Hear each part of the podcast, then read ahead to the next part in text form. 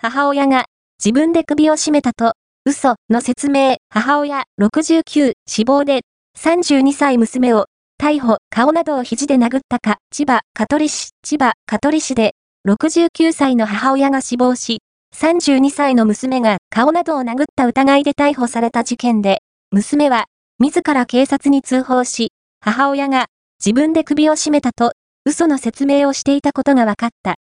佐藤久志美香容疑者32は2日夜、香取市の自宅で母親の佐藤幸恵さん69の顔などを肘で複数回殴った疑いが持たれている。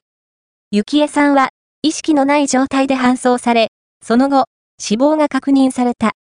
警察の調べによると、佐藤容疑者は、犯行後、自ら、警察や消防に通報し、母親が自分で首を絞めたと、嘘の説明をしていたことが分かった。調べに対し、佐藤容疑者は容疑を認めている。